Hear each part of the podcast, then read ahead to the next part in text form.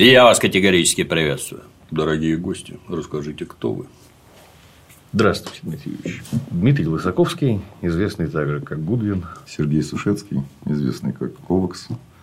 Благодарю за приглашение. Прекратите.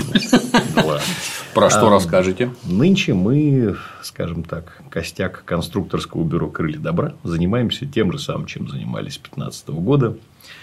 Тем, что у нас внезапно выяснилось, что должно было быть в больших количествах, и...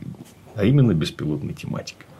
Мы э, разрабатываем, производим, пока немного, но работаем над этим, учим людей, а, как этим пользоваться. То есть, все то, что летает в воздухе и, скажем так, не должно летать в силу физических этих самых, мы заставляем летать. Угу.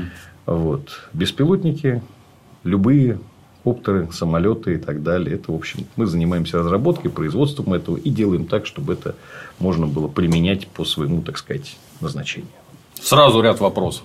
Вот случился Азербайджано-армянский конфликт где навезли кучу байрактаров и тут же вывалили немыслимое количество роликов. Запищала какая-то птица, стоит какая-то гаубица, бам, без остатка. Люди, бам, без остатка. Все ролики просто вот тотальное уничтожение, натурально какое-то чудо оружия.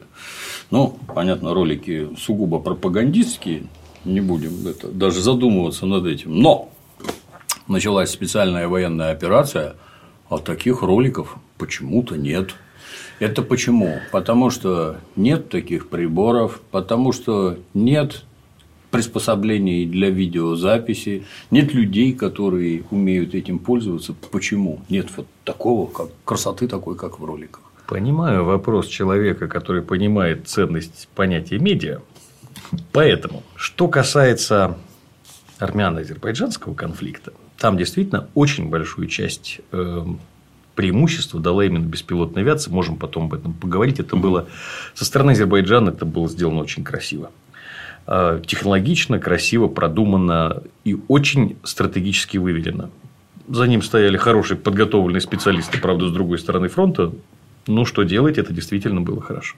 Почему у нас нет такого? Ну, сейчас у нас начали появляться вроде как ролики о том, как что-то куда-то сбросили, там взорвалось в единичных случаях. Но, во-первых, не надо забывать, что даже в том же армяно-азербайджанском конфликте и в других на один ролик, где что-то сбросили, и оно попало, приходится 100 роликов, где сбросили, и оно не попало, а не может взорвалось. даже 350.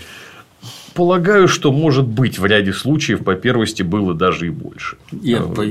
не да, могу удержаться, чисто, я все время да. буду перебивать. Пожалуйста. А чем объясняется? Вот поля, поделены лесопосадками, да, и враг совершенно очевидно сосредоточен в этой самой лесопосадке. А все поле в воронках. Я вот очень сильно сомневаюсь, что это стреляли по какому-то бегущему солдату. Это просто попасть не могут. В чем причина Ох. отсутствия таких попаданий? Плохая подготовка артиллеристов, они не умеют. Отсутствие этих самых э, авианаводчиков, так условно назовем, или это пороха, которые 70 лет на хранении пролежали и не могут попасть туда. По качеству чуть-чуть хуже зубного порошка. Да. Понятно. А, мне довелось пообщаться вот не так давно здесь с великолепными специалистами, которые учили меня вот здесь вот у вас в Михайловской академии. Угу. Вот. Это специалисты вот на уровне экстра, которых у нас существует суммарно на страну человек 15. Из них а, вот мне довелось, во всяком случае, услышать, не пообщаться лично, а с одной совершенно, правда, совершенно замечательную женщину, специалиста по баллистике артиллерийских снарядов, которая в свое время получала сталинскую премию из рук Косыгина. Так вот, ее навыки передать никому сейчас нельзя, потому что баллистика у нас была исключена как предмет из, из курса обучения артиллерийских офицеров. Разумно. Это когда? Сердюков и прочее? Я да? допускаю, что да. До него так особо не позволяли себе там ни Грачев, не знаю, держали себя в руках более-менее, угу, угу. помнили. А потом, да, потом полное это. А зачем это? Теперь у вас. Так иначе же войну можно выиграть. Или у вас теперь есть компьютер, он все сосчитает, нет? Но компьютер надо сдать перед выездом, помните, да? Да. То есть он, конечно, посчитает, но не вам. Ну, у вас его не будет, да. Вот. На самом деле вопрос простой. Да. Там сейчас Михайловской там готовят армянских специалистов, сирийских специалистов, откуда-то из Африки, да бог, ну там полный интернационал. Нет, ну, это надо, безусловно. Это надо, это влияние все-таки страны надо поддерживать в тех э, континентах. Но беда заключается в том, что э, курсы, знания и техническая подготовка крайне далеки от совершенства, потому что человек обучается здесь, он попадает в войска, а в войсках мы помним, что мы круглое носим, квадратное катим, снег должен быть покрашен белой краской. Все. И тут не до артиллерии становится. Ну, какая-то, честно скажу, какая-то загадка. Это же математика чистая. Артиллерия – это чистая математика. Поставил пушку, выкатил буссоль, посмотрел, привязался, стрельнул раз, понятно, куда попал, внес поправку и Мы начал лупить туда, помним куда надо. Еще хороший советский фильм. Бац-бац и мимо. И мимо. Вот ровно так получаются поля, ровно просеяны артиллерийскими снарядами. Почему? Пушки с хранения должны выходить более-менее адекватными, желательно перестволенными, то есть со смененными стволами, современными, нормальными. Потому что ну, просить он тяжелый, он как бы, да, сказать, да, да. имеет э, определенные деформации. Вот. Э, хранение даже, даже, допустим, он был запечатан, там, законсервирован, но все равно он должен быть выйти, орудие должно выходить нормально. А у нас сейчас что туда едет-то? У нас туда э, едут Д-20. Да. Я когда в телевизоре увидел, Прекрасная гаубица Д-20. Охрененная. Гаубица-то охрененная. Да. Другое дело, что ей, простите, сто лет в обед. Да. Из нее там, ну, царя не свергали, но близко к этому. 40-го года. Да. А артиллеристы шутят, что мы вообще ждем, когда нам э, Минобороны спустит разнарядку, таблицу стрельбы на единорог готовить. Да, ребята на полном серьезе говорят, почему так? Да потому что просто, опять же, с той же Михайловской академии шутка. Что самое страшное для нашей промышленности? Безоткатное орудие.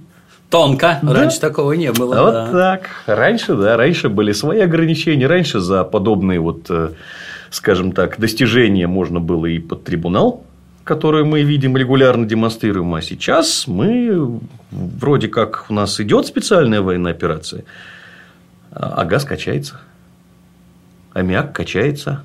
Железные дороги работают. Прекрасно. Почта ходит. Американцы пишут, что 70 тысяч снарядов, только вот так, 152 миллиметра, 70 тысяч снарядов. Жите поинтересоваться. Вот я помню, мне ветераны 9 роты рассказывали, как они стреляли по высоте 32-34, что mm-hmm. за ночь залупили туда 600 снарядов. Это всех бросили, mm-hmm. забыли, как ты понимаешь. Да. 600 снарядов, что начальник артиллерии полка сказал, что это примерно железнодорожный вагон. Так, ну, где-то у меня так, в памяти да. осталось. Так вот, 70 тысяч снарядов американских, это сколько вагонов должно пересечь территорию Украины до линии боевого соприкосновения? Да, да, да, да, вот просто пересечь. Я молчу там про взорвать мосты, еще чего-то там. Они так и будут там кататься, да, Атас. Ну, иначе же можно, не дай бог, там. Мы, мы помним, да, вот недопустимая совершенно роскошь. Вот. Как, а как тогда делать жесты доброй воли? Это ж придется дойти до конца, потом назад идти. Это неправильно. Вот. Дело в том, что э, вот как я эту ситуацию вижу, как я ее воспринимаю, да, э, мы помним, да, что по делам их познаете их. Есть результаты, которых достигают. Несмотря на всю пропаганду, на все остальное, мы видим определенные результаты. Что мы видим? Что у Абрамовича разблокировали счета. Угу. Мы видим, что Херсон, который с помпой был у нас это, между прочим, территория Российской Федерации, я замечу. Об и бои сейчас идут на территории Российской Федерации. За это я уже молчу. Тут да. меня уже, честно говоря, это вот не украинский не не, не, не, о том и речь. Это бои на территории да. Российской Федерации, которые должна, в общем-то, защищать армия РФ. Вот. Но жест доброй воли по передаче территории Российской Федерации, видимо, как-то вот был исполнен, а с чего Абрамович стал прямым бенефициаром. Допускаю, что можно было передать Херсон просто Абрамовичу, он бы сам с ним как-то лучше распорядился. Ну, так получилось уже. Да, так само вышло. Вот. Поэтому, что касается специалистов, их давно не готовили. Что касается парка вооружений, про это лучше не вспоминать в силу того, что э, все то, что было оставлено за первые месяцы проводимой вот этой вот операции, э, больше всего ближайший аналог это только потрясающе объективно обставленный уход э, США из Афганистана. То есть процедура передачи оружия другой стороне была отлажена, отрепетирована. Мы взяли ее значит, за образец и совершили ровно то же. Потому что, ну, я понимаю, это достаточно благородный жест, а сторона тоже должна воевать чем-то хорошим. Это, ну, когда внезапно появилась уголовная статья за оставление оружия противнику, стало тревожно.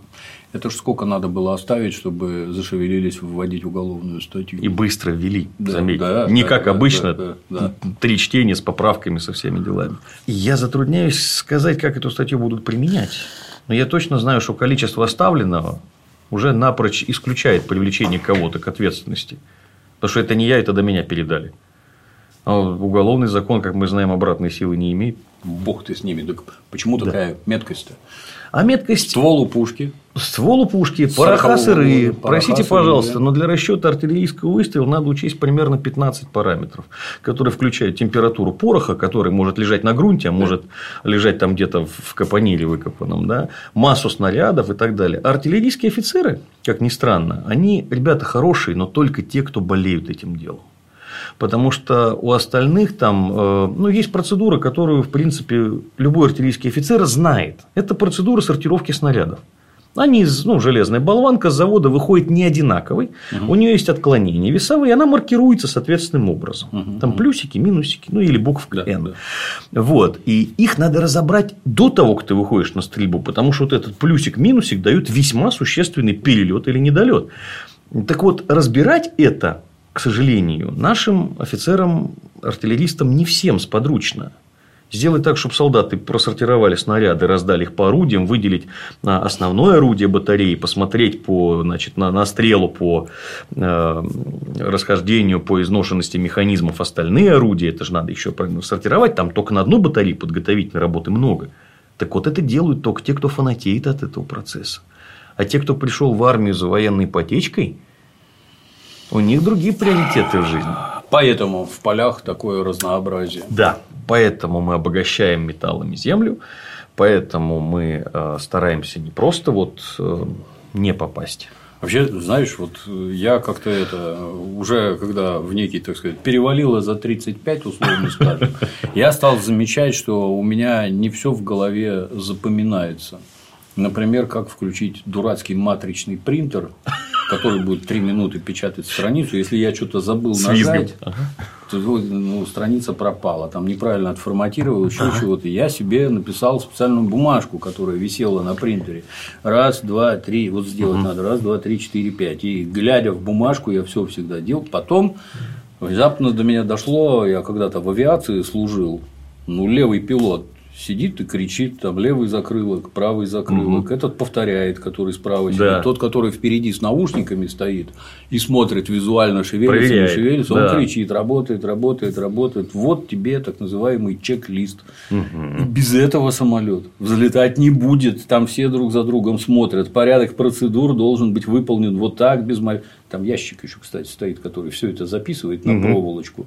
И когда это найдут, что ты неправильно сделал, ты еще там и гребешь. Будет еще понятно кто. Да. Разбор полетов. Да. да. И а вам что мешает? Все непонятно, что надо делать. А дело в том, что. А как это, извини, забегу да. вперед, а как это влияет на личный состав, который вот под командованием. К самому этого... цимису подходим. Дебила, блин. Слова. Так вот, дело в том, что для того, чтобы можно было доложить по телевизору, что уничтожено 42 единицы бронетехники, так. как мы регулярно слышим. Мы значит, любим такие доклады. Да. да. Как это происходит? Дело в том, что ну, мы же не можем проверить. Это беспилотная авиация может. Да, да, да. А почему у нас, что у нас беспилотная авиация, это мы сейчас еще расскажем. А надо же доложить, что столько-то единиц техники. Да. Как мы можем это проверить, что они уничтожены? По нормативам. У нас существует норматив снарядов, который может быть потрачен на то, чтобы уничтожить одну, допустим, бронированную цель. Так. На танк 120 снарядов, на окопанный 240. Так вот, если вдруг батарея у нас выпускает 120 снарядов, э, совершенно очевидно, что уж один-то ну, танк ни в никуда же. Разнесен в да, пыль. Да, абсолютно верно. Поэтому у нас есть хорошо вскопанные поля. Угу.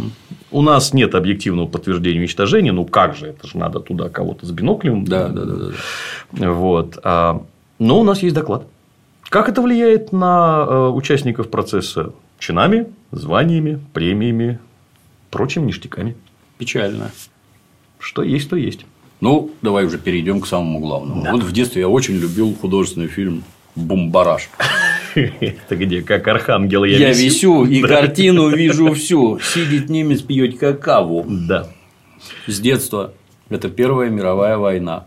Тогда было понятно, что надо поднять стратостат, угу. на него посадить наблюдателя, и он и наблюдать. Значит, будет смотреть. На немцев, какаву, да, да, да, да, а куда ты не попал, и кричать вниз трубка 17, прицел 120, да. внося, так сказать, корректив какой-то. То есть даже тогда это было все понятно. Угу. Ну, наверное, с тех пор прогресс не стоял на месте. И вот появились условные квадрики, да? Угу. Вот что квадрик делает и как? Вот я взлетел, и что я могу сказать? Заменяет архангела, собственно, все. Да. То есть он картинку-то видит всю.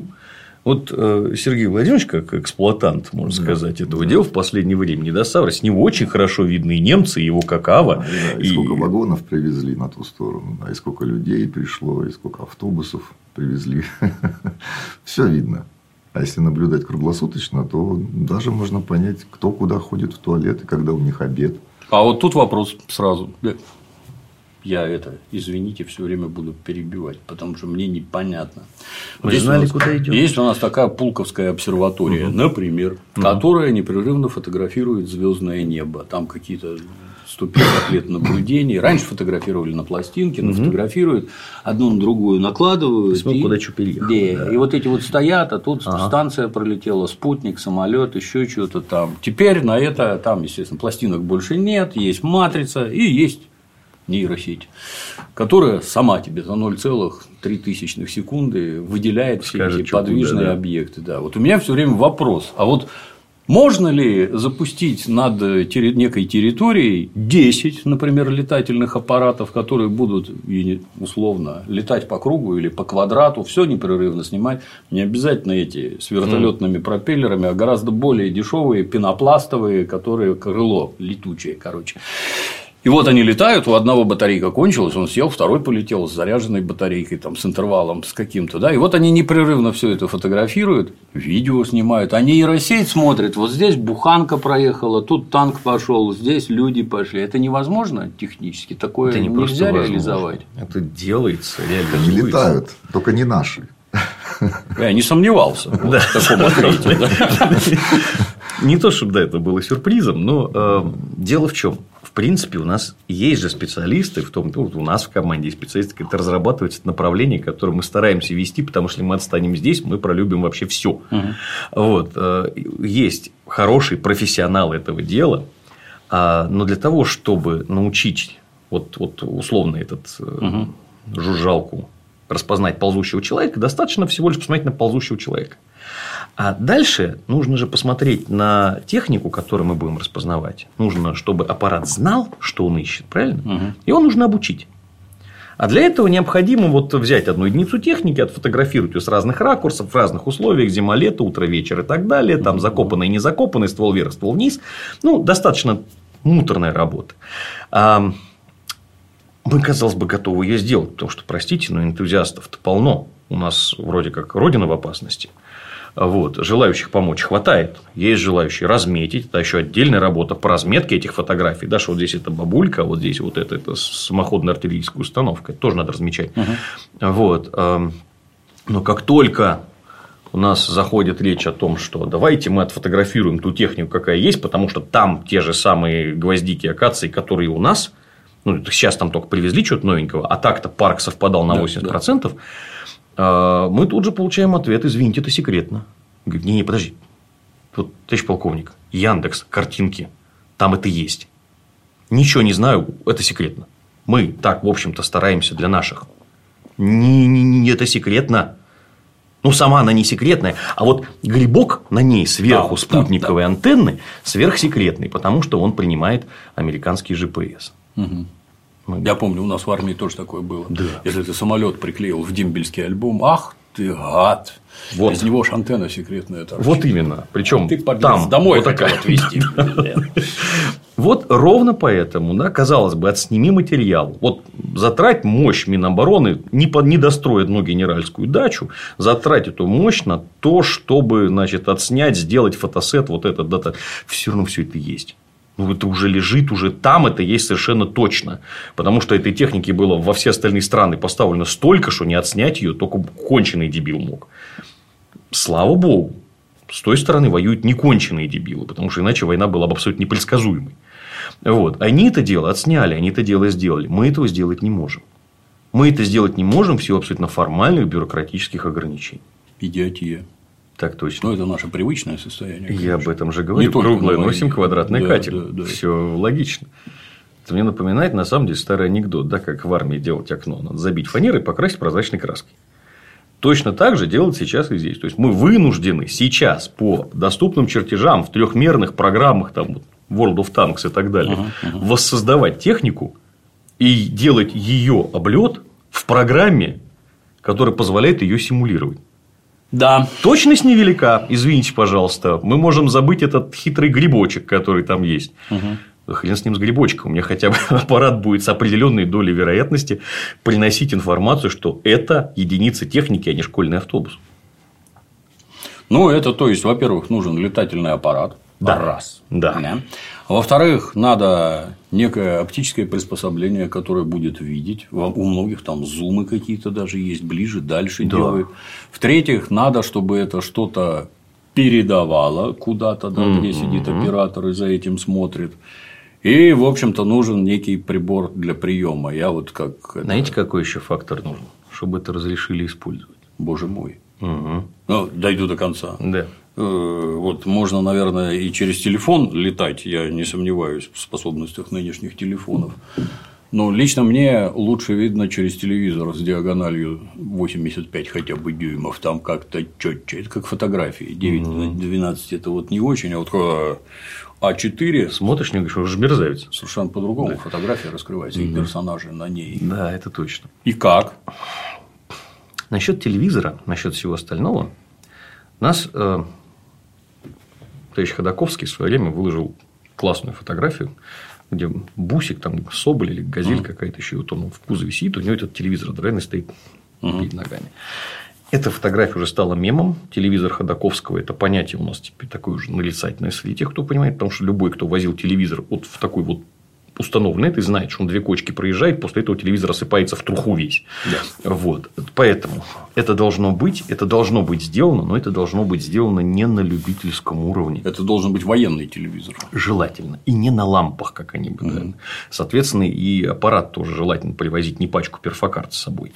То есть э, речь-то идет о том, что это должно быть не просто адаптировано, потому что мы вот решали в свое время задачу, как сделать так, чтобы телевизор вот в подразделении у бойца там был, условно говоря, на спине у предыдущего бойца приклеенный, как э, эти американские эти, все вот эти полиции и так далее. У них есть просто специальный боец, у которого на спине телевизор с проводом. Он взял, воткнул в пульт, и ты смотришь на большую картинку. На тот момент, кстати, Сергей приложил там очень э, интересные технические решения. Мы попытаемся в ближайшее время сделать, и дай бог, чтобы это куда-то пошло.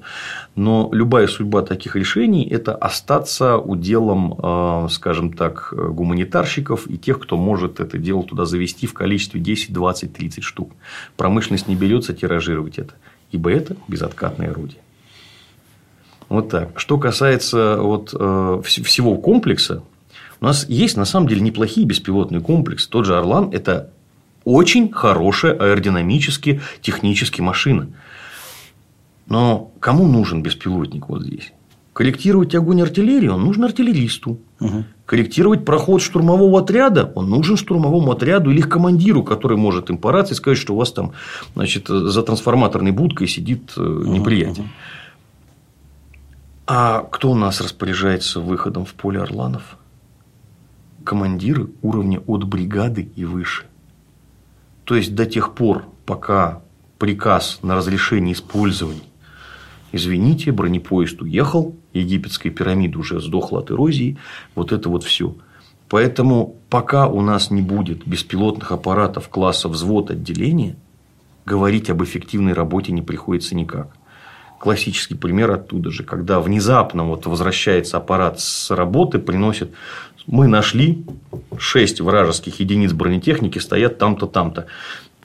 Идет звонок в штаб, потому что никто больше не может сказать, идет звонок в штаб, э, ребята, координаты принимайте туда, срочно надо, вот, ну, готовы.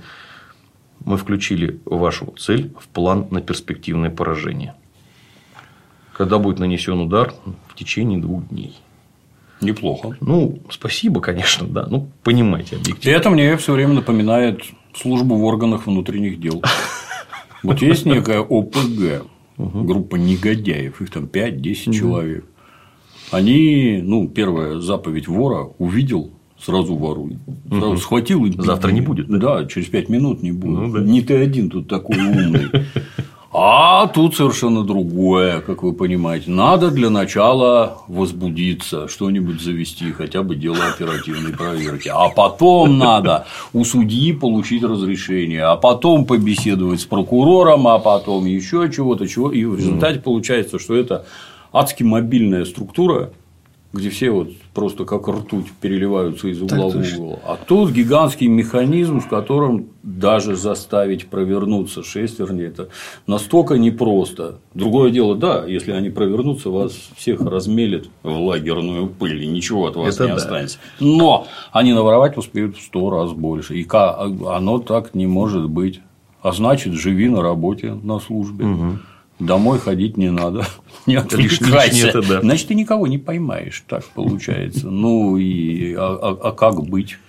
А как же меня вот еще отдельно удивляет, а вот тут боевые действия в Сирии были, где там прогнали гигантское количество народу, отработали, откатали, вообще все понятно. Вот тут азербайджанцы на армян напали, опять все понятно, опять все видно. Война, бац, а у нас ничего нет. И, и деньги собирают граждане на какие-то мавики, шмавики, блин. И, и я- а кто готовил-то? Вопрос очень хороший. Вот это ж ответ у меня самое это печаль. Это же жизни человеческие, в конце концов. Кто кого убить должен? Мы их должны поубивать или они нас? Я вот они нас как-то даже мне тоже этот вариант не очень нравится. Он, скажем так, явно сейчас рассматривается как приоритетный всеми, кроме нас. Да. Вот. Но, Вы честно за говоря, кого? За нас или за медведя? Все время хочется спросить. Вот. Потому что пока что-то Как-то медведь более популярен. И больше скажу, все время же, ну, вот эти непрерывные сказки про какое-то там величие капитализма, который все на свете произведет в небывалых количествах, наилучшего качества. Посмотрите на Америку, как там все хорошо.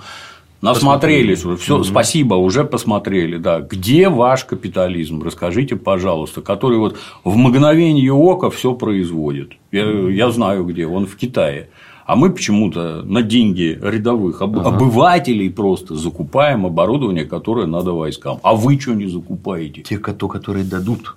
То, которое надо точно. войска, мы еще Да, хрен найдем. Да, да, так точно. Вот. А, насчет капитализма, ну это ж э, помним Full Metal Jacket, да? Да. Remember, your weapon was made by lowest bidder. Никуда мы от этого не денемся. Капитализм, он зараза такой. Что касается того, что мы умудрились пролюбить все, у нас что-то год назад, что ли, э, э, госпожа Матвиенко-то открыла глаза стране, что у нас даже гвозди не производятся. Ну, там гвоздевые заводы сразу возбудились, гвозди-то есть. Все, Не, ну, это спасибо. реальный факт. В феврале уже, да, Юрий Юрьевич Евич, да, попросил меня сделать тележку ему. Ну, ему нужна Тележка-транспортер для подвоза на передниках. легкая, компактная. Ну, вот, я пошел покупать метизы и обнаружил, что их нет. И что те метизы, которые стоили 20 рублей, сейчас стоят 200 почему-то. Ну, как Это был спрос. февраль Невидимая месяц. рука рынка, спрос Да, подскочил. А по поводу капитализма. Ну, конечно, такой государственный капитализм я такого не видел, да, у нас, по крайней мере. Но среди некоторых наших капиталистов есть вполне себе здо- здоровые капиталисты. То есть, вот Никаких когда сомнений. а, ну, там, в апреле, в мае мы начали наступать и отхватывать какие-то территории, в армии возникла проблема. Ну, враг бежит, оставляет что-то, что-то очень интересное, что-то, что хочется затрофеить, там, бронежилет или технику какую-нибудь. Но это все заминировано. А как взять? Ну, нужны были кошки. Кошка. Да, Да. кошка. Нужно было сделать кошку. Нашлись, слава богу, русские промышленники, которые ну, буквально завалили фронт кошками в течение каких-то вот, ну, то есть вот э, Недели, компания наверное. Гальвент, да, то есть которая сейчас поставляет печки на фронт, ну те же самые Ага. кошки, а, то есть только тогда в апреле месяце через меня уехало 10 тысяч кошек на фронт. Ну, там наш общий знакомый Андрей Морозов, да, позывной Мурс, да, он говорил, Сережа, Куда я дену эти кошки? У нас эти кошки будут висеть на Это деревьях. правда, да. Но дело в том, что война это такая штука, как черная дыра. В нее сколько ни положи, туда все уйдет. И вот это вот гражданское сознание, да, оно как-то вот у нас не клеится между гражданским сознанием, линией партии, да? и капиталистическим сознанием какая-то вот очень большая пропасть возникла. И получается, что правильный капитализм у китайцев, которые хоть что-то делают. А мы хоть что-то можем купить и пацанам на фронт отправить. Мы сначала, наверное, должны собрать деньги у тех, кто э, жертвует условно, отказывает Да. себе в, последнем, там, в последней чашке чая.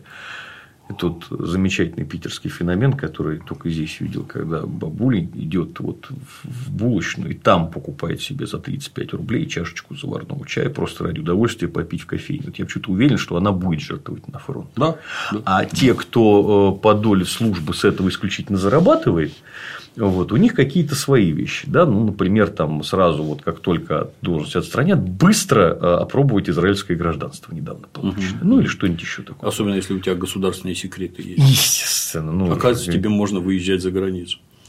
Меня, мента тупого, пять лет не пускали за кордон. Да. Пока милицейские секреты из меня не блин. Методики. А, а тот Чубайс какой-то взял и уехал. Это что такое вообще? Ну, как интересно жизнь устроена вот у некоторых людей. Да, и э, что, ну они постарались в свое время, они хорошо поработали на благо государства, Да, да, имеют право теперь жить там в Канадах, Израилях и прочих. Да. Вот. Но беда заключается в том, что они же уезжают не сами, они же уезжают еще и с деньгами. И что-то я не тоже, помню, чтобы да. они оттуда сильно прям жертвовали-то. Да, тут вот достаточно открыть какой-нибудь этот, я не знаю, список Forbes. Да. И посмотрев на фамилии, а сколько вот этот там. Помнишь, у нас это кровавые колхозы коммунистические, Да, да, где, да. как известно, ни копейки никому не давали, только палочки, трудодни. Трудодни считали. Но да. почему-то колхозники могли покупать Танк. танки, Мгм. самолеты, там три танка. Про артельщиков вообще Да, молчу. да, да. Откуда-то у них деньги Да. брались. А вот эти, которые из списков Forbes, вот мне интересно просто. Они есть какая-нибудь знаковая фигура, У них которая. же нет трудодней. Вот, да, видимо, в этом. Да. Ну, нет, знаков, кстати, фигур некоторых есть. У нас там есть вот в этом Мгм. некоторые олигархи, которые вроде как в чем-то подобном патриотической движухе вроде как участвовали.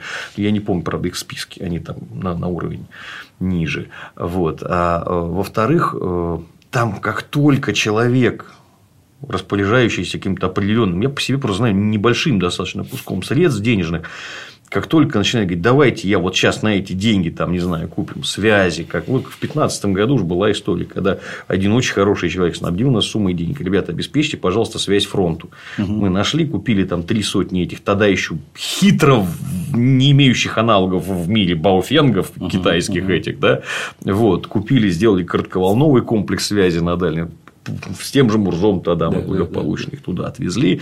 Вот. Как только такой человек сейчас нарисовывается, вокруг него образовывается целый непроходимый кордон из разнообразных специалистов по отъему денег у населения, начиная от ФСБ, давай-ка мы проверим, ты точно на эту сторону фронта, а ты точно правильным людям что-то передать хочешь, а у твои бронежилеты сертифицированы, а ты можешь их вывозить из страны? А ты знаешь, что мавики надо регистрировать, а потом затаможить до того, кто туда. Ну, это, слава богу, было еще пока границу не убрали, с границы отдельная история. Вот, А вот это вот. Потом тут же приходит налоговая. Дорогой, а что это ты такие дарения делаешь не близкому тебе человеку? Там с него надо взять 13% обязательно. Вот. Начинаются другие. Слушай, у нас есть потрясающее изобретение. Альтернативный бензин решает все вопросы. Дайте нам денег, мы сейчас его разовьем. На его базе самобеглый трактор будет у вас в течение недели. Ну, понятно, что никакого этого не важно. Этих вот, вот всех людей, которые находятся рядом, вот людей, которые реально что-то довозят до туда, там суммарно этих организаций можно пересчитать там, по пальцам двух рук. Все остальные, которые занимаются чем-то, что-то делают, что-то собирают, их много. У некоторых из них есть очень здравые идеи. У нас есть очень маленькие коллективы, которые занимаются хорошими делами. Мы стараемся их как-то более-менее найти, выписывать и так далее. С большинством из них, правда, работать невозможно, потому что как только человек э, значит, э, сделает что-то уровнем выше транзисторного приемника, он понимает, что он Илон Маск, и все. То есть дальше деньги? на, да, на дохлой козе подъехать уже нереально. Вот. Но это нормально, это эволюция, ну, человеческая природа. Та дюжина организаций, которые реально довозят денег до фронта, я не имею в виду организации, я имею в виду просто люди, которые самоорганизовались mm-hmm. до этого. Она тонет в массе разнообразных фондов, благотворительных организаций и так далее, от которых фронту мы суммарно видели хрен да ни хрена, простите. То есть, э, это очень по-депутатски приехать, раздать там 5, 5 пар флисовых перчаток, пофотографироваться и быстро уехать. Вот таких, к сожалению, тоже очень много. Поэтому даже когда люди хотят вложиться в разработку чего-то, тут имеется достаточный барьер. Я почему, когда мне говорят, да, давайте вот сделайте вот это, я говорю, не-не, давайте так, вот вам интересно, мы это сделаем, вы потом с деньгами придете, если надо, вот поддержите. Только так. Иначе никакой другой работы нет и не будет. Иначе все эти деньги уйдут, осядут где-нибудь в каких-нибудь дальних странах, как это обычно делается, потому что чего-чего, а за 30 лет делать так, чтобы деньги растворялись в нигде, наши специалисты научились. Ну, это опять-таки у капитала нет родины. Это точно. Не может, да. Но давайте к конкретике. Что же вы делаете такое? У нас есть некоторые э, разработаны некоторое количество устройств, которые угу. мы делаем. Мы сейчас переходим к мелкосерийному производству. Есть аппараты, которые летают, выполняют свои функции, которые, скажем так, много где востребованы. Ну, например, картография. Да? Uh-huh, То есть, uh-huh. какая бы ни была значит, ситуация у нас в округе, да, а без карты местности, причем не генштабовской 84 года, да. да, вот, а как бы актуальной с последними изменениями, ни гражданские, ни военные много чего не наруют. Общался с одной конторой нашей местной, я в качестве примера. Угу. Вот, да, полетать над участками, например, над э, полями сельхозпользования. И вот здесь у вас повыше, а тут у вас пониже. Здесь вода скапливается. И если вот здесь поле выровнять, урожайность повышается на 20%. Да. Отвал башки вообще. Это офигенная тема. Да. И оказывается, дачные участки практически все неправильные. С людей да. надо деньги брать за то, что у них там дополнительно что-то отгорожено. Да, да, да. Не надо отнимать, просто это бабло заноси и, и нормально. Всё. То есть там я послушал, там в области картографии там натурально бездны отверзаются. Даже не подумаешь, что вот как-то. А если фотографировать это сельхозпользование в разных диапазонах спектра, так то тебе ультрафиолетовое, есть... здесь инфракрасное, там а, и опять Наши повышается. Замечательные заокеанские, так сказать, коллеги. Да? Да. Ну, Почему коллеги? Потому что, с одной стороны, вот все, кто в этой теме находится, да, э, мы можем сейчас быть по разной линии фронта, угу. но мы говорим об одном и тем же, мы учились на одних и тех же учебниках. Ну, вот. как про машины. Абсолютно самое, да. верно, да. И самое главное, что я абсолютно уверен, что там мы все и до войны перезванивались, и после будем. Это вот э, да. неизбежная абсолютная да. ситуация.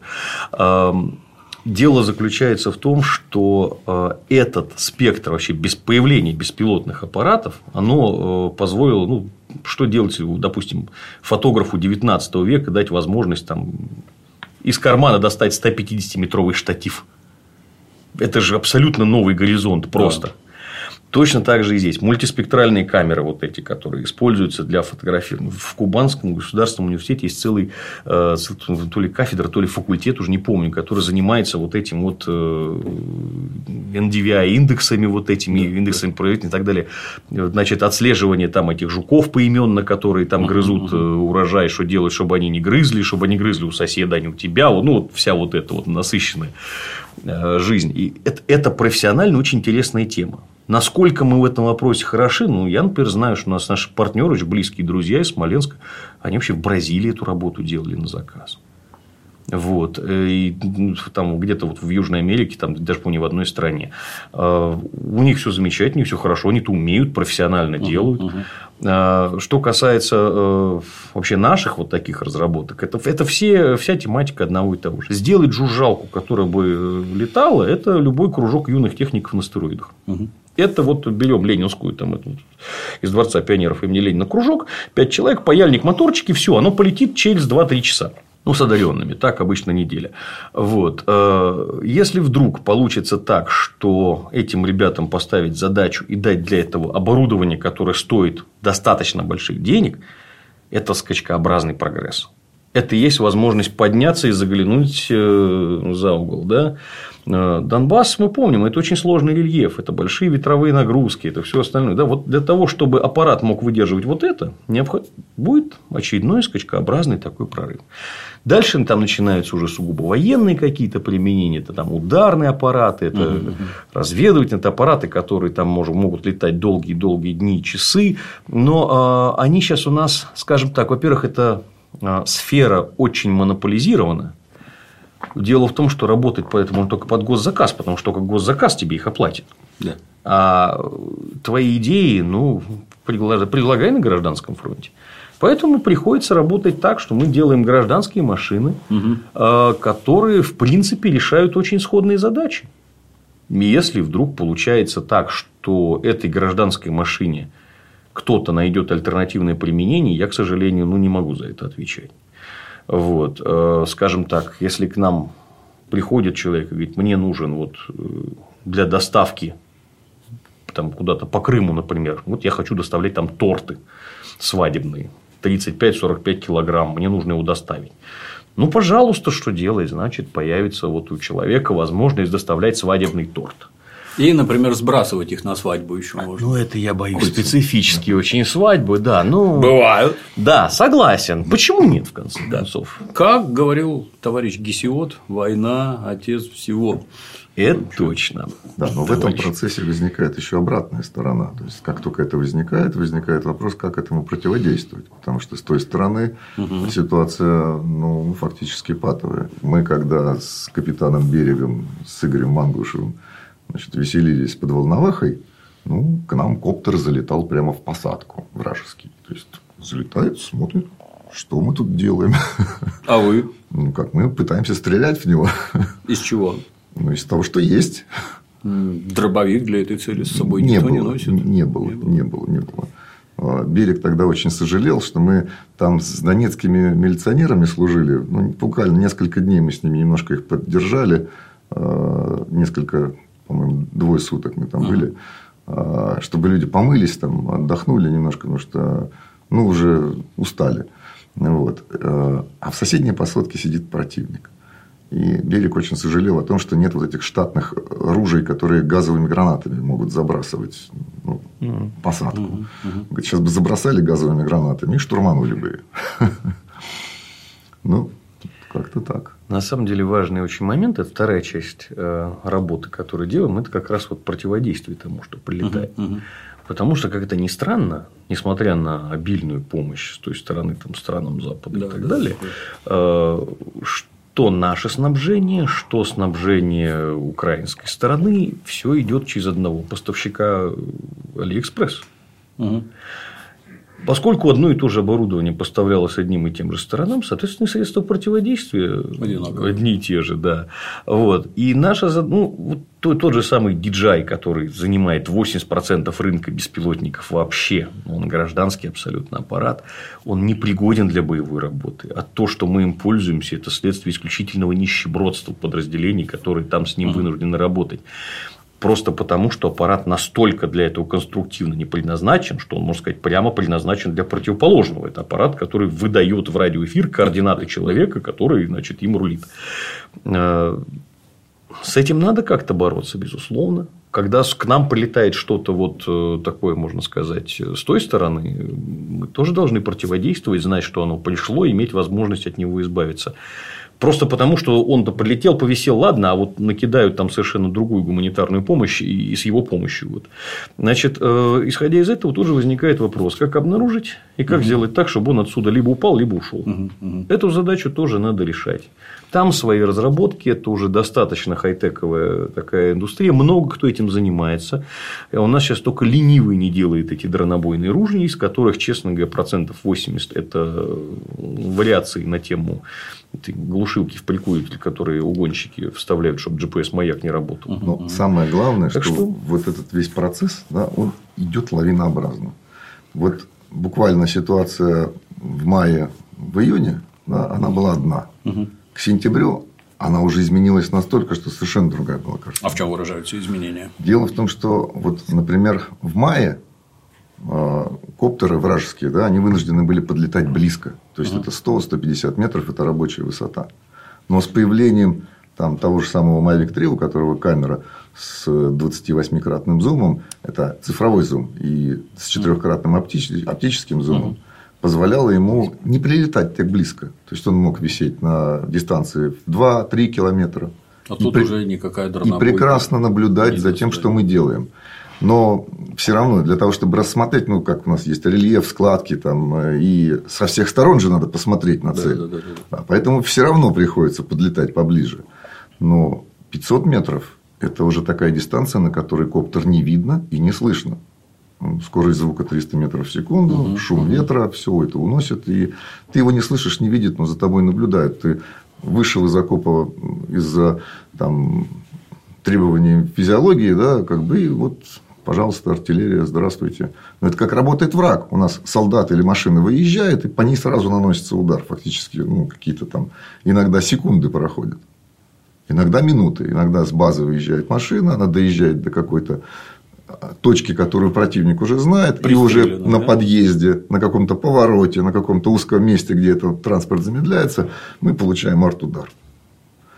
Так работает противник. И для того, чтобы за нами не наблюдали, угу. Я помню тогда в июне месяце а, как раз мы встретились с Игорем Мангушевым в Донецке. Вот. А, ему тогда привезли на тест такой чемодан, а, купленный здесь в Москве значит, у одних умельцев, вот, который вроде бы как должен был в радиусе двух километров все заглушить. Глушить, ну никак. Заставлять улетать да. обратно все вот эти вот гражданские дроны. Нам нужно было его протестировать, нам нужно было понять, как это работает и работает ли это вообще. Были проведены определенные полевые испытания. Мы выяснили, что штука-то своих двух миллионов ну, не, совсем стоит, но работать ей можно. И, в общем-то, для этого была предпринята попытка, так скажем, уже боевой работы под Запорожьем, в Запорожье. А, и там мы тогда сбили первый коптер. То есть, это был Enterprise, вот, достаточно По дорогой. словам сбили, что подразумевается? Ну, он, так скажем, завис, угу. повисел в воздухе и какой-то такой неправильной походкой улетел, упал в лесу. Угу. Вот. Нашли, не нашли? А, дело в том, что местные солдаты сказали нам, что лучше в этот лес не ходить, потому что там минировали все. И мы, и они, и, собственно говоря. Пусть кто-нибудь другой ходит. Пусть кто-нибудь другой, да, пойдет. А, чуть-чуть попозже стало понятно, что системы, которые накрывают какую-то область, во-первых, они не могут работать долго, но они излучают. Да. Если у противника вдруг внезапно находится головастый какой-нибудь специалист по радиоэлектронной борьбе, то вычислить местоположение источника сигнала постоянно, в общем-то, достаточно ну, просто. Это к вопросу о, а вот солдаты из казармы звонили по телефонам, их засекли, так надо было глушить. Да. Так глушитель видно глушить. точно так же, как телефоны, в общем-то. Да. Встал вопрос о том, что а вот как воздействовать на такую аппаратуру точечно. То есть возник интерес к ружьям. Угу. Но когда ты не видишь, где находится коптер, куда, телескоп привязать. Куда стрелять ружьем? Ну, кто хоть как-нибудь связывался с оптикой, с оптическими прицелами, или хотя бы с тем же там, с поиском планеты при помощи ручного телескопа, в который в компьютере не введены все локации, да, да, да, тот знает, что даже нацелиться Очень на Луну, непросто. На Луну даже нацелиться. А тут нужно нацелиться в такую невидимую точку, которую ты не видишь на небе.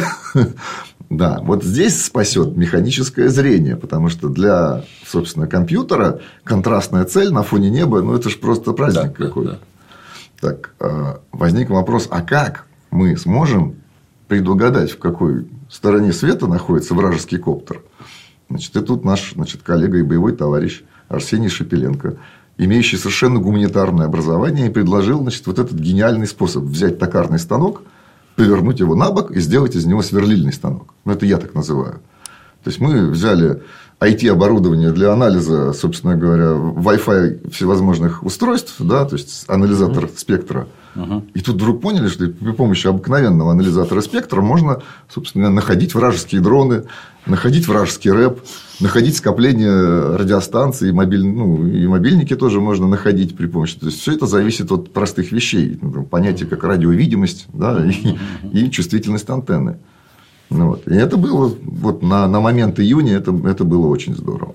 Ну, честно говоря, откровение. То есть военные люди про такое не знают. Не то, что не Нет, знают. у них есть машина, такие- комплекс из трех машин, Да. которые разворачиваются, соединяются кабелями и делают примерно то же самое там в чуть большем радиусе. Я- Здесь оборудование суммарной стоимостью 52 тысячи рублей, Ага. вот, которое позволяет, в общем, ну, просто повертевшись по горизонту, человеку, у которого есть хотя бы зачатки образования вот, и интеллект выше уровня монтажной Ну, пены, получить вот некую картинку и сделать Нет, вывод. вот тут есть нюанс, да, потому что ну, у нас у нас же солдаты, у нас же это чашка плохая, почему? Ну, потому что у нее крышка заварена и дна нет. Да. Некоторым даже особо интересующимся, ну, то есть они понимают, что это правильно, что это нужно, что это вот прям это выживание моего подразделения. Но объяснять в одном случае пришлось три недели, как это работает. Потому что оказалось, что экран и шесть кнопок это, это Перебор, блин. да. Четыре из которых не надо нажимать Не ни надо в коем трогать, случае. да. Вот это самое худшее было, да. Я, кстати, э, к, к моменту, так сказать, ну, а что, вот у меня родственники там в 70-х годах на военной кафедре обучались.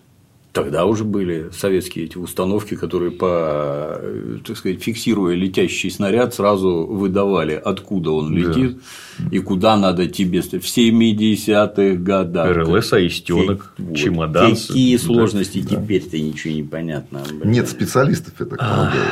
Потому что ну, у нас есть прекрасные приборы совершенно, ну, предназначенные для этих целей. Дело в чем?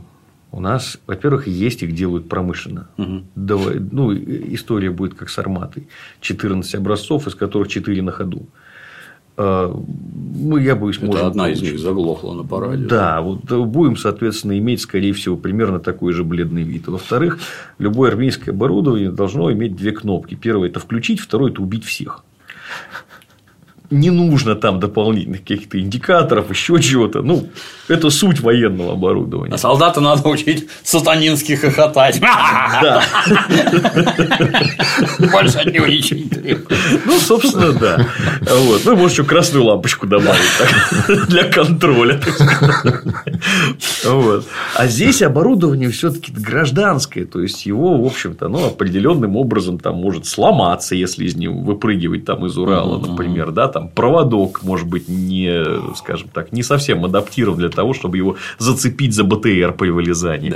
Вот. То есть то, с чем мы работаем, это гражданское абсолютно оборудование, поставленное на, значит, на службу фронту. То есть воевать на комбайне можно, но танк для этого подходит объективно лучше. Да. Сделать так, чтобы нам по образцу вот этого сделали некую военную железяку, да, даже маленькую. Это, это значит, надо пройти, опять же, хренову прорву бюрократических этих самых. И до этого еще надо будет доказать, что то, что ты делаешь, это реально лучше, чем вот этот комплекс из трех машин, который есть в двух местах на фронте, но свою задачу там он решает, если его включить, а включить его нельзя. Военная тайна. Так точно. Допуска нет. Да. А, Когда придет старший офицер, разрешит, включите, но он перегревается через 15 минут. Выключай. да. Это ну, истинная правда, потому что, ну, например, вот те же эти самые, уж не помню, кто там, то ли панцири, то ли торы, э, у них там достаточно маленький ресурс, который может позволять себе быть в рабочем состоянии. Почему их столько перебили, что в Карабахе, что здесь? Он перегревается РЛС.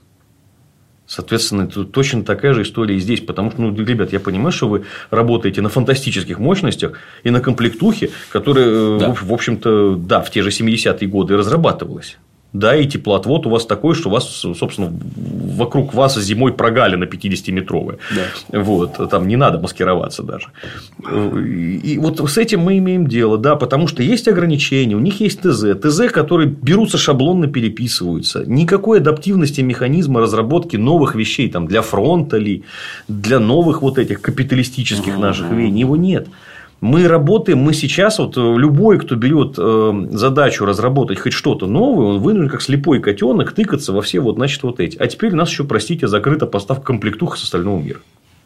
Ну, Да, ну, пока а- только китайцы а- выручают, но не а как же бесконечно. примеры академиков, Вопрос, которые вопрос, годами. Извините, чуть-чуть еще. А враги-то уже додумались, что надо тоже Wi-Fi, Wi-Fi смотреть?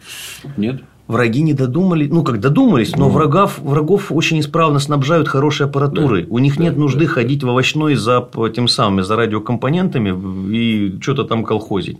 Это исключительно наши. Вот э, санкции не действуют, действуют. Для того, Конечно, чтобы действуют. да, найти что-то подходящее для того, чтобы я мог собрать что-то достойное, у меня это занимает теперь в три раза больше. Плюс я еще жду два месяца, пока он из Китая приедет. Если раньше это было, в общем, в любом радиомаге. Вот. Поэтому вот эти задержки нам внесли. Они несущественны для нас по одной простой причине.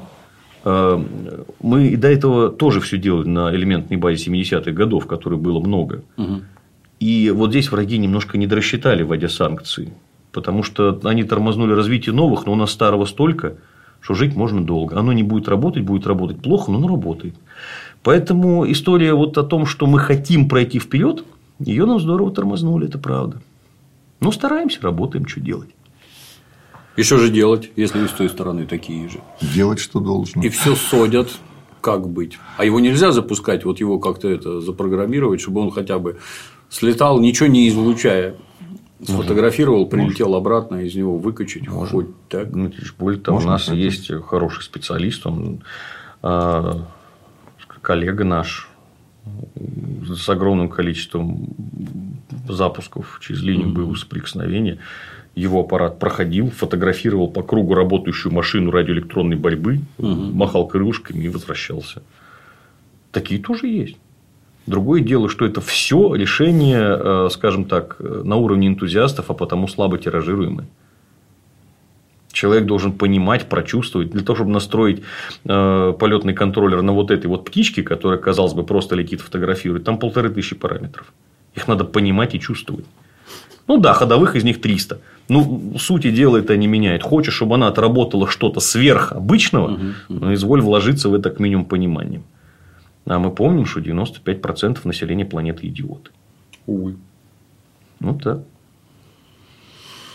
А я ведь помню, как в 2008 году, наверное, да, когда с Грузией конфликт случился, и там включили нашу рэп, и чуть ли не до Персидского залива все ослепли и оглохли. Правда, нет? Ну, говорят, что было, но с другой стороны, ведь я думаю, уже в 2009 году из этого сделали выводы.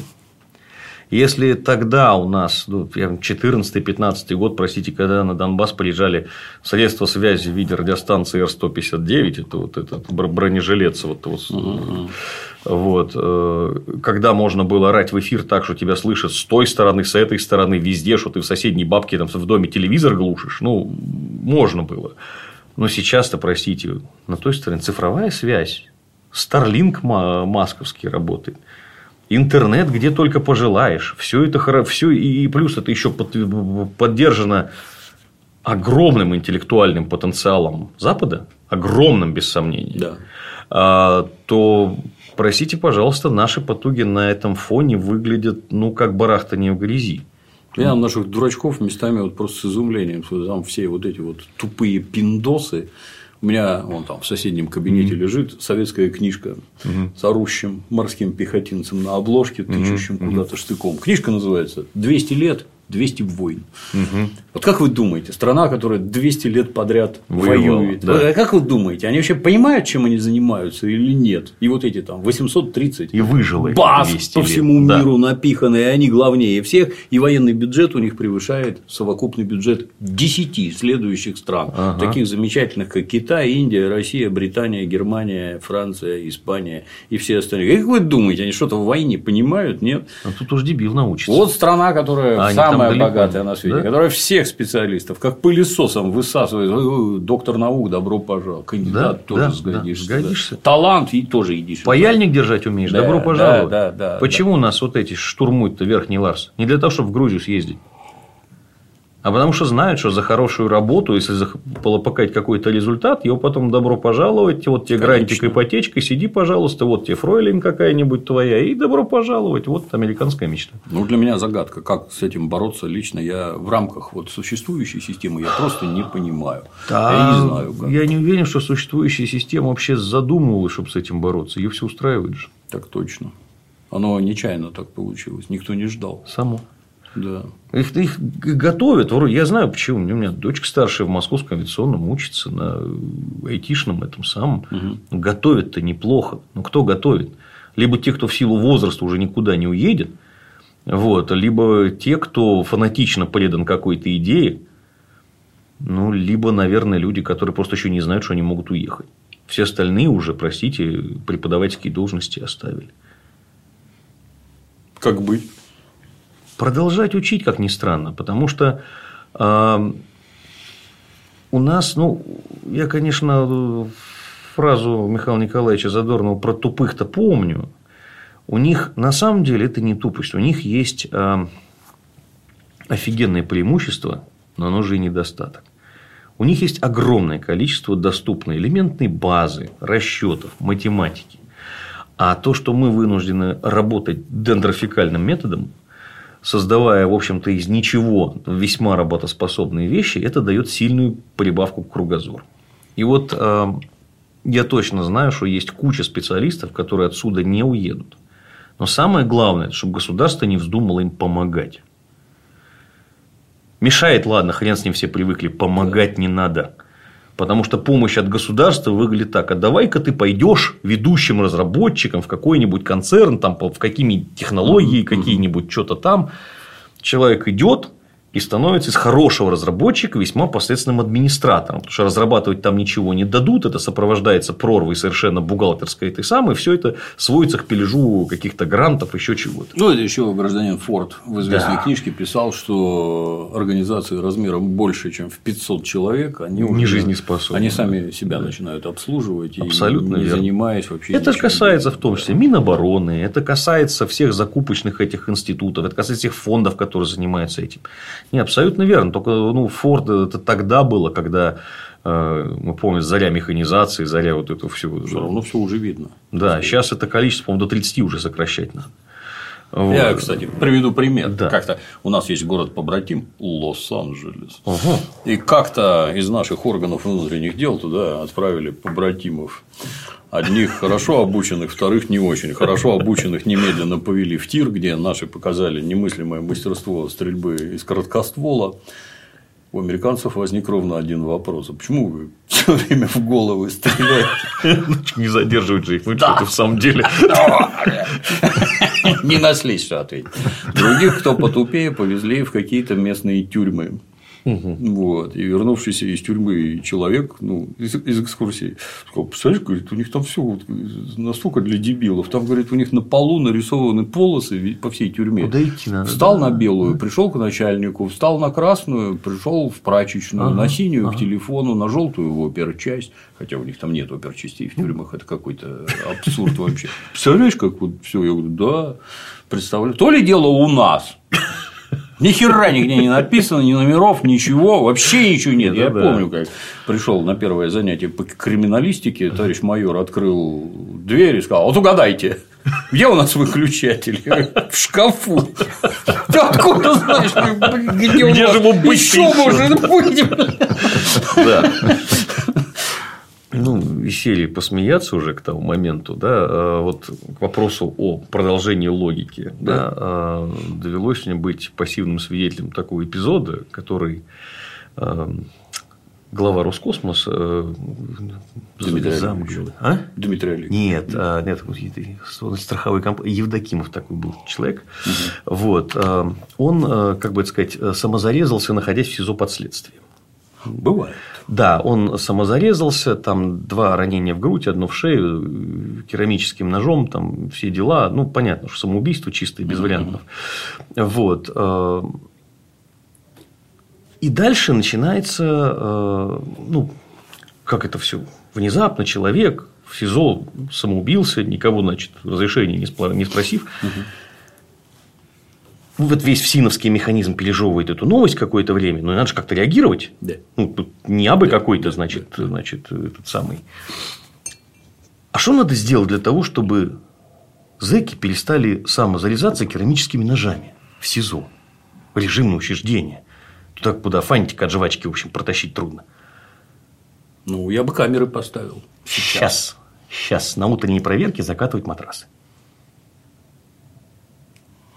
Ну, оригинальный способ. Ну, в общем-то, не Это помогает. необычно. Не знаю, помогает, не помогает. Но таких решений это вот как в том анекдоте, да, нарисуй треугольник, повесь козе на рога. Да, у меня еще много идей есть. Жаль. Да, все, все идеи проходят вот эти фильтры, и некоторые, к счастью, пробиваются. Вот тогда, может быть, вот весь этот механизм что-то подобное начинает реализовывать. Это же, кстати, я ж тоже как-то это, ну, мне все время интересно, применительно к я помню, долго наблюдал в Фейсбуке, как э, Фейсбук все время предлагал. Это ты на фотке, Мгм. а это твой друг Вася, Мгм. это твоя Мгм. подруга Света, наверное. Да. И я, конечно, все это игнорировал, ничего нигде не отмечал, особенно себя. Вот. А потом оно и все время парней спрашивало, как там вот эти вот системы распознавания лиц, это ж какой бонус-то, какая подмога, как ну, можно, но типа тогда еще кассеты были, это надо все свести, закачать, смотреть, обсчитывать, ну типа там тебе через неделю скажут, что вот он тут был, а потом чик и в Фейсбуке все это пропало, потому что такое.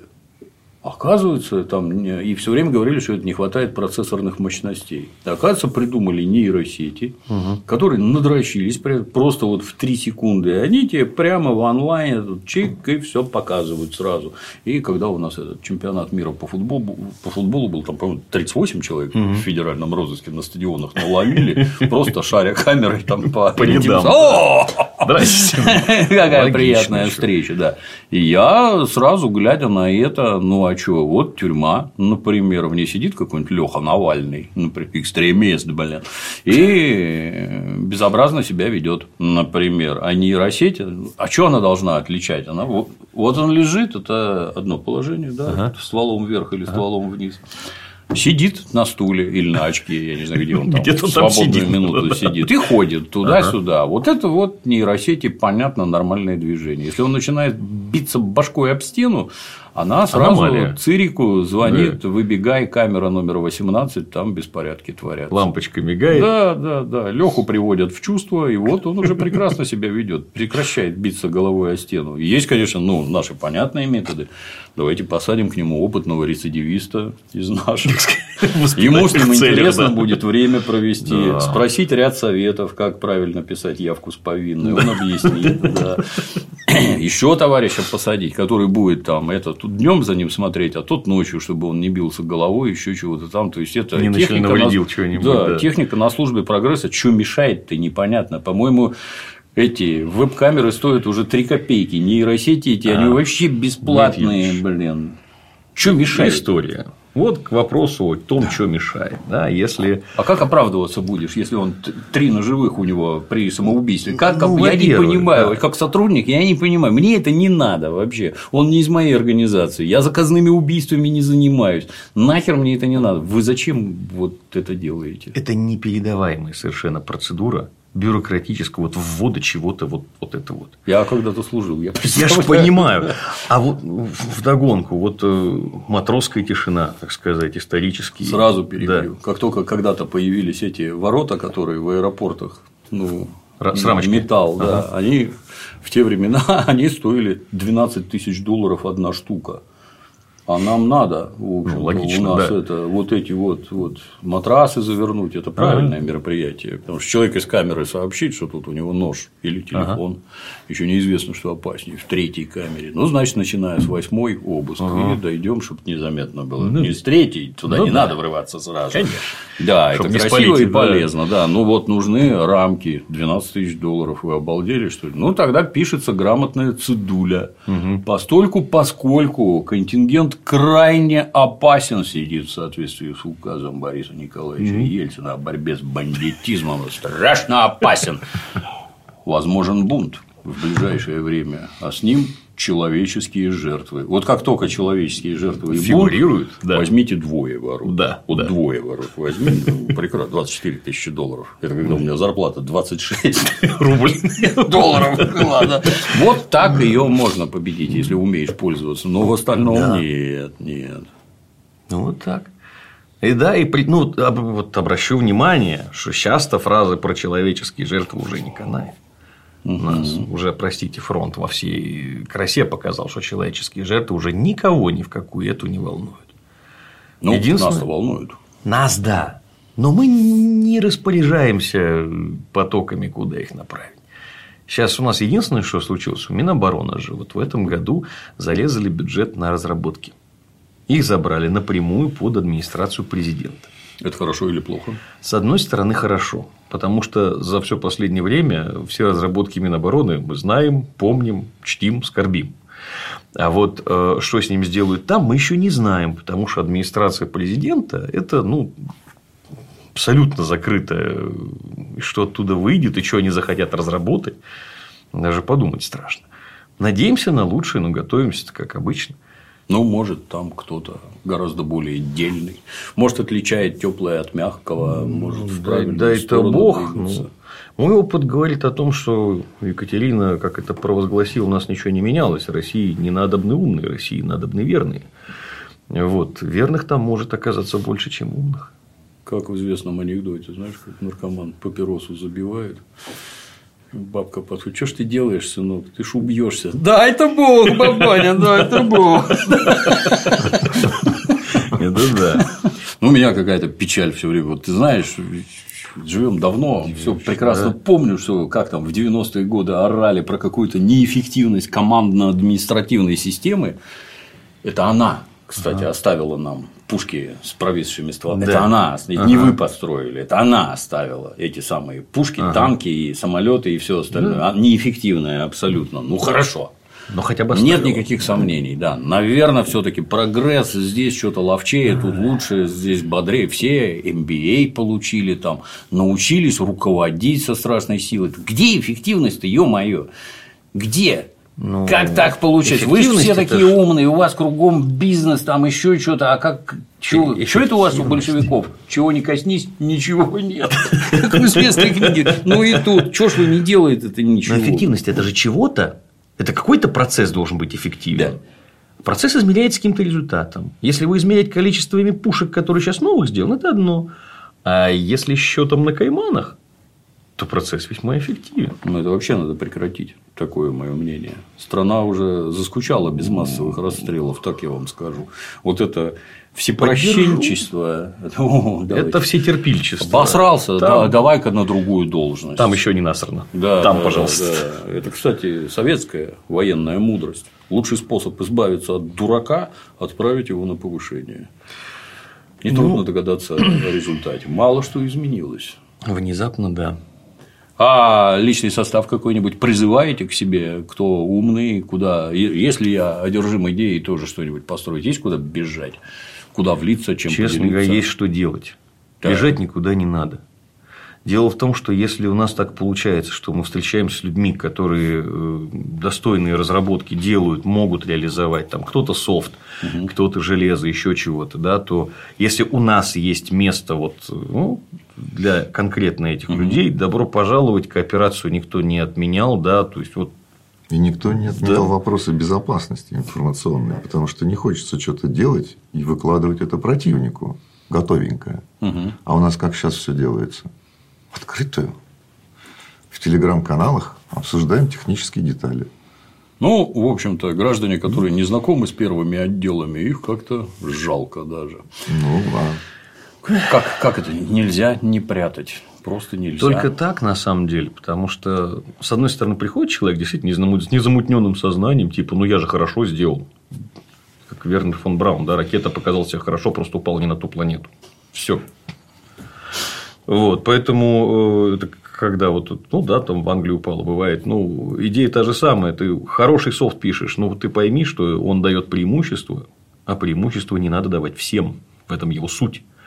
Вот. Объясняешь, некоторые понимают, ну, я говорю, тогда добро пожаловать, твой участок, не вопрос, что можем, там, финансы, ресурсы, всем, чем можем, поможем, вопроса нет.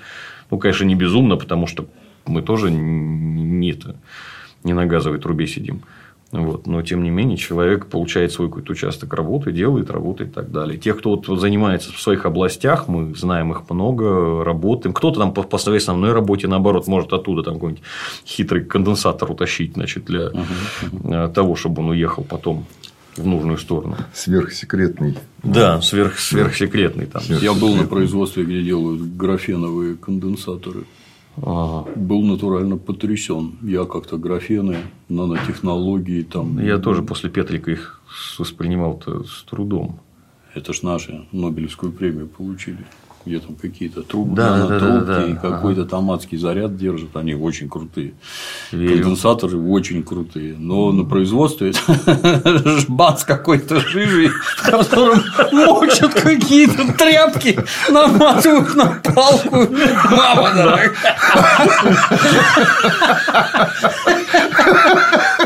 Выглядит, мягко говоря, странно.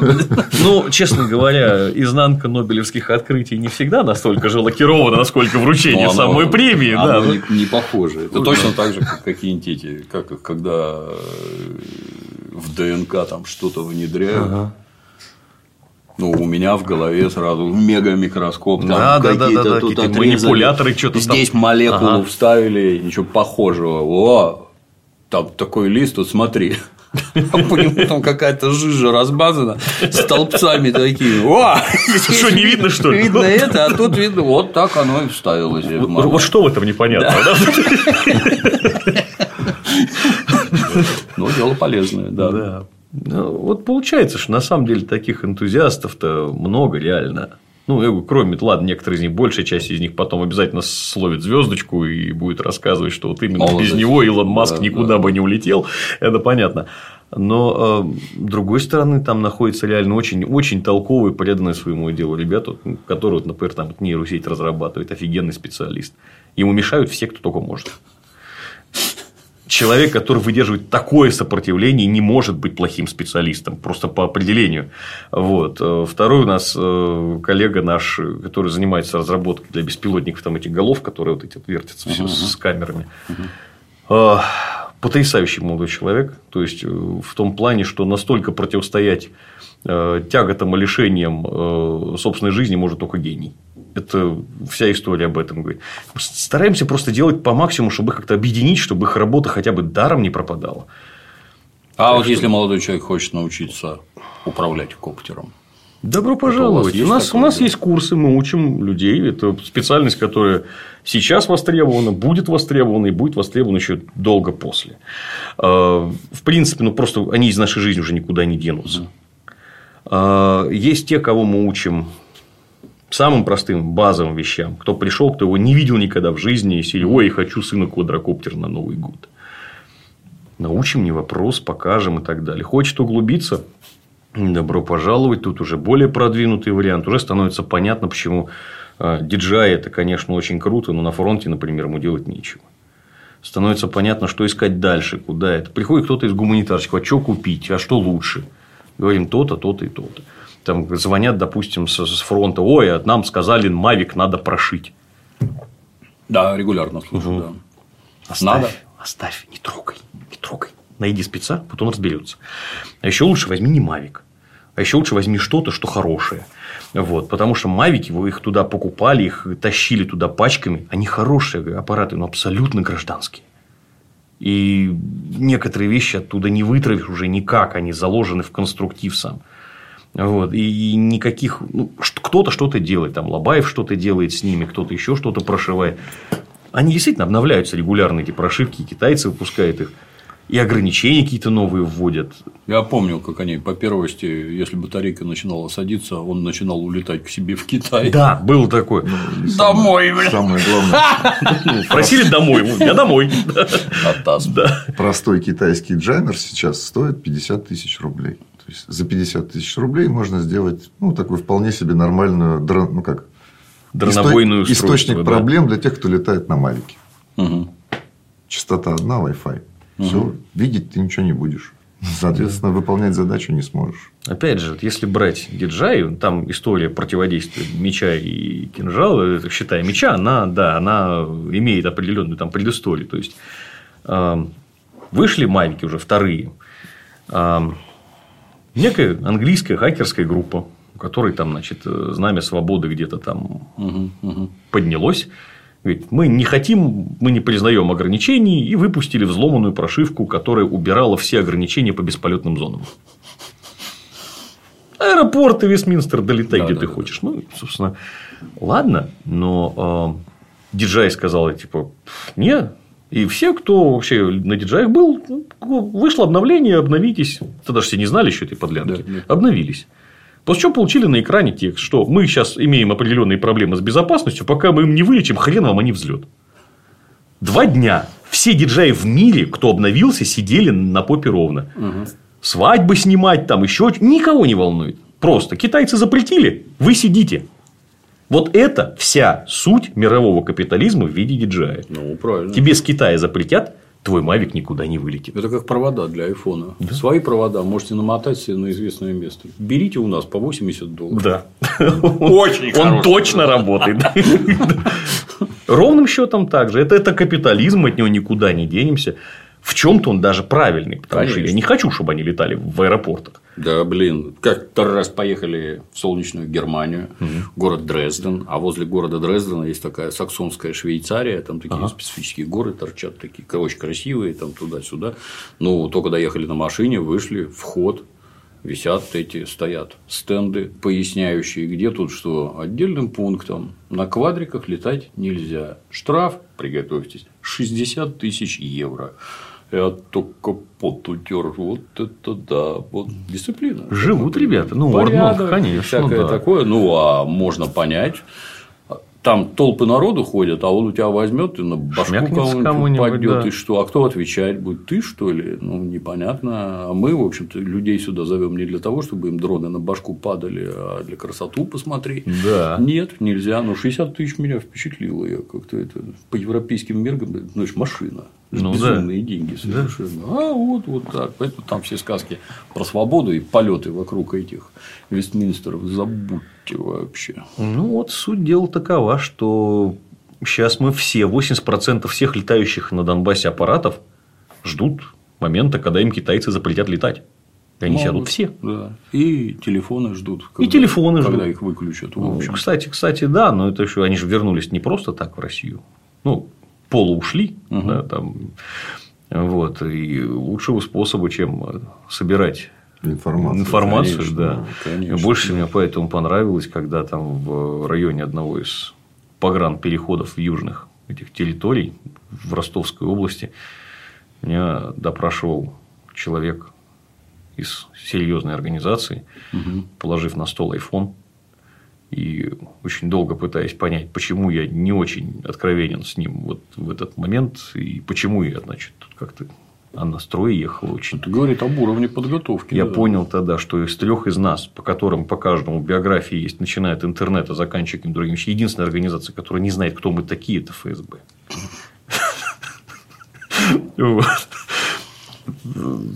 Ну ладно, всякое бывает. Ну, в общем, по, фак- по факту, да, мы приходим еще ролик посмотрят, поймут. Да как у нас Бог. товарищи докладывают о нас там на Донбассе, изловили и уже повели известно куда. О, я ж тебя у Дмитрия Юрьевича увидел. Точно, да. Ну, кстати, да. Собственно, Мурст, по-моему, на этом что-то похожем и отъехал в свое время. Вот. Ну, в, смысле, что что-то там, о, где-то он там еще по первости, когда не был э, звездой планетарного масштаба, вот, э, у него там были какие-то взаимоотношения, скажем так, альтернативные. Кто-то его сильно искал там по подвалам и так далее, а потом выяснил, что это, а, это ж тот самый Мурс. это ж- Он, Вот. когда и ролики-то снимали, уже Да. был тот самый. Ой, Мурс суров. Вот. А, Это кстати, точно. один единственный умный, когда мне там канал хохлы принялись щемить на Ютубе, и тут же а, там типа вот здесь у вас в вашем ролике hate speech. Ага. Ну, hate speech это когда я нацистов нацистами называю, и тебе страйк за это. Ну, я, я сразу понял, что канал закроют. И там, значит, пацаны, давайте все ролики, где там ополченцы, еще чего-то, давайте все ролики уби- убирайте. блин. Ну и все, их там закрывали, типа, что их снаружи не видно, не, не стирали, а убирали. Ну и тут же побежали к Мурзу с рассказом, смотри, Пучков-то тебя удалил. Ага. Мурс, молодец, Мурс умный. Сразу полез, посмотрел на соседних ресурсах, типа там Рутубы, ВКонтакте, Ага. Яндексе. Все лежит. Там-то не удалил. Наверное, что-то с Ютубом не так, сказал. И был прав. Да. В отличие от остальных дебилов. А про способы противодействия немножко поподробнее Ну, можно. для начала немножко истории. То есть, для того, чтобы протестировать всю эту значит, нашу идею воздушной разведки подразделения, да, а, мы придумали некую ну, концепцию, да, что нам нужно дрон, антидроновое ружье, нам нужен подавитель типа купол, нам нужна авиаразведка, нам нужна целая куча оборудования к этому, то есть это же и генераторы, и uh-huh. всякие разные батарейки, э, всевозможные вот устройства. И вопрос-то заключается не в том, что этого нет. Это все можно собрать. Но так как это война, это нужно сделать так, чтобы это было компактно, быстро, удобно, чтобы можно было перемещаться мобильно, потому что на войне нет такого места, где ты в безопасности. Угу. Вот. А самое ценное на войне – это специалист. Не оборудование. Оборудование можно потерять. А специалиста потерять – это значит потерять очень много времени на подготовку новых специалистов. А как раз у Мурза нет. была отличная заметка про какого-то да. мегарадиста у Роммеля, который там все подсматривал, подслушивал и успешно лупил. А когда его убили, все посыпалось да, внезапно. Да, да, да, да, точно так. Это, кстати, первое, что в армии видно, как только у тебя отберут красивую одежду, ты только что был угу. такой модный, оббреют прекрасную прическу, оденут зеленую одежду, и ты оказываешься такой же, как все. А вот дальше, а что ты умеешь? Это для меня шок был в детстве. Я, например, все песни группы Led Zeppelin знал наизусть. Вообще а, дофига достоинства. А тупой паренек из Вологды мог коробку разобрать и собрать. А он тупой, он даже не знал, кто такой Led Zeppelin. И вдруг оказалось, что я абсолютно никчемный идиот, это я. У тебя руки из жопы, ты там дебил городской, в жизни не приспособлен, ездить не умеешь, чинить не умеешь, вообще еще не понимаешь. Специалист. Все только то, что у тебя в башке ценно. Да. Никто не отнимет, никто ничего не сделает. Да. Извините, перебил. И главное, ну, вообще в любом процессе, главное это опыт. Да? И на основании только опыта может родиться какая-то здравая теория. Поэтому были предприняты, собственно говоря, попытки э, вживую, в бою, да, испытать некую концепцию, выработать правильное решение. А, ну, я, например, поехал в Лиман в составе Барс-16. Мы собрали оборудование, там не мытьем, так катанием. Барс это что такое? Это боевой армейский резерв. да. Я никак понять не могу. да. Вот. А, ну, историю с Лиманом все знают. Да, то есть, как бы Лиман. Э, мы... Не все. И что там было? Рассказывай, рассказывай. Да. Лиман мы не удержали, так скажем. Да. Да. Мы, нам пришлось отступить из Лимана. В Лимане была такая ситуация, когда мы полностью уверены в том, что у нас есть рэп, у нас есть система определения, Угу. Вот. Очень долгое время мы противнику доставляли множество неудобств, потому что мы знали, что вот они над нами. Мы включали наш ящик. Очень часто их оборудование падало. Но приблизительно где-то через полтора месяца они уже адаптировались и каким-то образом начали летать на других частотах. И вот этот ящик за 2 миллиона, он уже на них не действовал. И это было откровением. И вот это откровение, оно происходит сейчас на фронте. То есть, вот эти вот гражданские коптеры, угу. они сыпятся что с той стороны, что с этой стороны. Ну, и, собственно говоря, скоро ну, придет естественный конец их применению. Если, конечно, сами китайцы не отключат все, все коптеры. Как вы задрали, да. Но появятся другие решения. Угу. И, соответственно, для того, чтобы обезопасить личный состав, учитывая всю там бюрократию и так далее, лучше сделать это без бюрократии ручные средства определения ну, вот этой всей техники, они достаточно просты в воспроизводстве. Но так как комплектуха... мозгов и специалистов да, и подготовки. Специалистов, мозгов. А для того, чтобы создать ну, чисто военный такой девайс, без кнопок, угу. и, может быть, с одной лампочкой. Зеленый. Да, зеленый. Желательно Кубик использовать какую-то, Зеленый собственно, отечественную комплектуху. Вот это, кстати, правильно. Это для, офицеров он просто зеленый. А для прапорщиков зеленый не крутится. А с отечественными комплектующими у нас что? У нас секретная черная коробочка, мы ее вскрываем, а там что? Там китайская микросхема. Да, я помню, как когда-то какой-то самолет наш упал, а там вместо черного ящика, а, а, а вот в телевизоре показывают, а вот у нас, а там китайские эти память китайская. Вы в своем уме, блин. Да. Вот. Ну, слушайте, мы вот а? на самом деле смеемся, а простите, те же матрицы для, для камер, а кто их лучше всех производит? Sony. И да. где мы возьмем что другого? Не, мы можем сделать нашу, не вопрос, только не будет летать что холодильник, баллон с жидким гелием и аккумулятор на 2 киловольта. Ну, нафига это надо? С нанотрубками. С нанотрубками. С одной. Хороший.